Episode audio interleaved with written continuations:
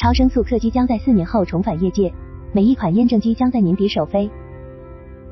日前，根据网站商业内幕的报道，美国布姆超声速公司已经为其 XB-1 Baby Boom 技术验证机做好了首飞前的准备工作，首飞时间预计在今年结束之前。协和飞机的后继者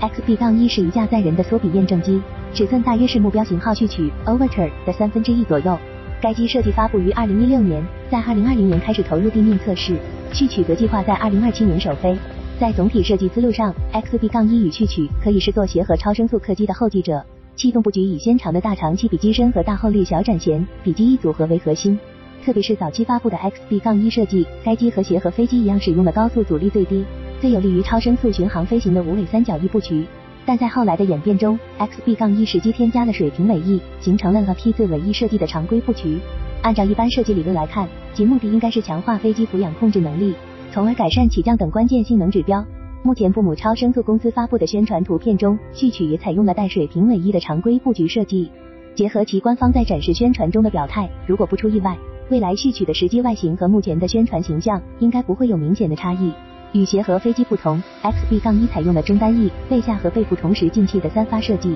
这主要受制于发动机获取渠道、成本控制等综合因素的共同影响。XB 杠1采用三台 GE 公司的 J85-15 无加力涡喷发动机作为动力，这种研制于二十世纪五十年代的老型号发动机，虽然技术落后，但设计初衷偏重于高空高速推力，因此比后来很多更先进的涡扇发动机，特别是商用航发更适合 XB 杠1的测试飞行。基于动力系统的差异，序曲的设计和 XB 杠1有明显区别。序曲采用下单翼设计，翼下吊挂四个宽间距布置的发动机吊舱，吊舱前端的进气道采用了机波锥设计，以适应超声速巡航要求。总体而言，序曲的设计布局要比 XB-1 更接近协和飞机。序曲能否超越协和？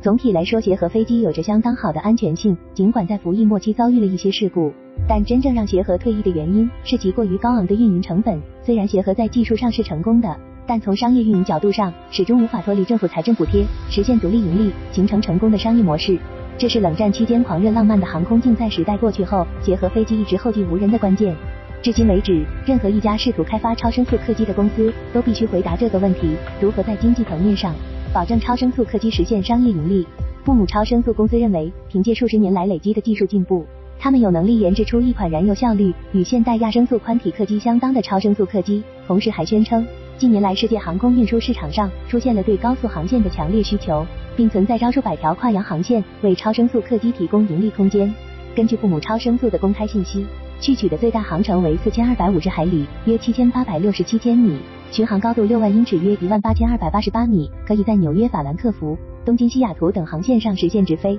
但与协和类似，该机不能在陆地上空进行超声速飞行，速度将被限制在零点九四马赫数。布姆超声速目前表示，他们飞机的票价将大致与现有客机的头等舱和商务舱相当，而是显著低于协和飞机当年的票价。根据布姆超声速公司的宣传材料，他们主要在以下方面做了大量工作：以改进超声速客机的经济性，基于气动外形和飞行控制技术进步，获得阻力更小、巡航效率更高的气动和飞控设计方案。基于材料和结构设计制造的技术进步，获得更轻、更长寿、维护和修理间隔更长的机体，特别是大量应用复合材料和钛合金进行减重。基于发动机技术的进步，获得不需要加力燃烧就能完成起飞、爬升、转入超声速巡航全过程的新型发动机，在超声速状态下依然具备良好的燃油效率，而且结构简单、维护成本低。平心而论，如果布姆超声速公司在其公开材料中引用的市场调查结果真实可信，宣称的能力和目标也确实具备，并能按期实现。那么，序曲这样的新一代超声速客机确实成功的可能性。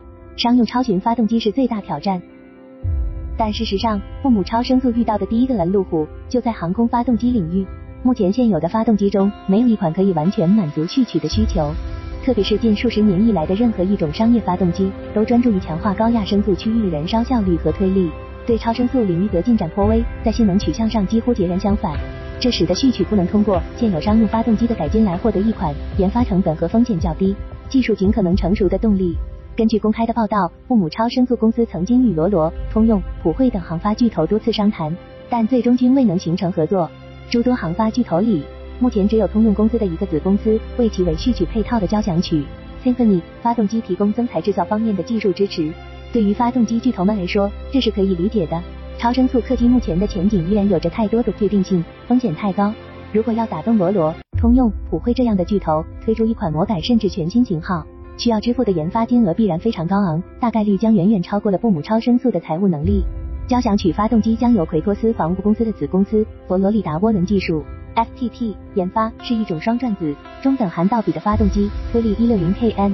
能支持序曲实现马赫数一点七速度下的巡航。不过，虽然布姆超声速公司的官网宣传中特别强调了 FTT 技术团队中大量核心人员具备超群发动机的研制经验，比如主要技术负责人杰西恩格是 F119 和 F135 低压涡轮的技术负责人和设计顾问。但从公司规模上看，FPT 并不是一家体量很大的企业。虽然 FPT 拥有 F100 等发动机的检测和大修资格，但主业还是研发制造各种针对巡航导弹、无人机的小型喷气式发动机。而交响乐发动机在级别和性能要求上，都大大超越了 FPT 公司以往的产品层级和能力范围。该项目能不能顺利完成，目前还有待观察。